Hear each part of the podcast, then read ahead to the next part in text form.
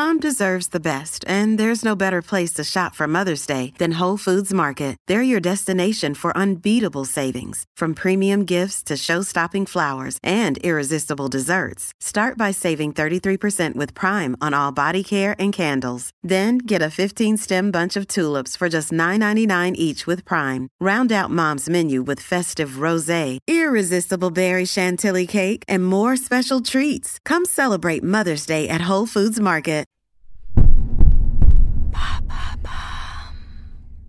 What does vaping do to the body? Thanks for asking.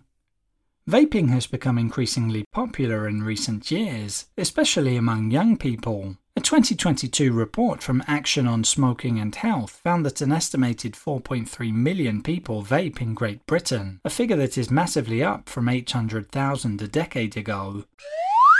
It's often touted as a safer alternative to smoking, but have you ever wondered what vaping actually does to your body, or whether it comes with its own set of risks? Let's look into the facts on the matter.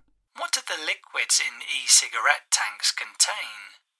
The liquids, commonly known as e liquids or vape juice, usually consist of a mixture of propylene glycol and or vegetable glycerin, flavorings like mint or fruit, and nicotine. The ratio of these components can vary, and some e-liquids are nicotine-free. The flavorings used in the liquids are often food grade, but the heating and aerosolization during vaping can produce potentially harmful byproducts. Additionally, certain e-liquids may contain other substances, leading to concerns about their safety. When inhaling with an e-cigarette, this liquid is mixed with air and transforms into a gaseous state. Some of it is inhaled and the rest is exhaled as vapor. Unlike traditional cigarettes, there's no combustion involved in vaping, so there are none of the carcinogenic substances found in cigarette smoke, like hydrogen cyanide, benzene, or nitrogen oxides, for example. Nor is there any carbon monoxide or tar. That's why e cigarettes are considered to be 95% less harmful than tobacco. Is vaping not completely harmless then?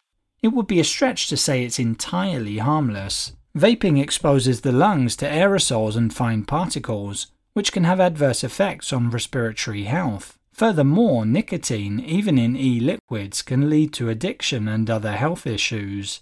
Though it may carry fewer risks than smoking tobacco, vaping is not without its own potential dangers, especially when it comes to possible long term effects that are still being studied. Another consequence of vaping is an increased risk of gum issues, damage to tooth enamel, and the occurrence of cavities. The glycerol in e liquids can lead to dryness in the oral mucosa, so vapers should make sure they stay well hydrated. What can be done to minimize these risks? Firstly, if you're a non smoker, it's best to avoid vaping altogether. For current smokers, transitioning to vaping may reduce some of the harm caused by traditional cigarettes but quitting altogether remains the best option for better health outcomes. That's because the nicotine content makes vaping addictive, which might mean quitting isn't easy for some people.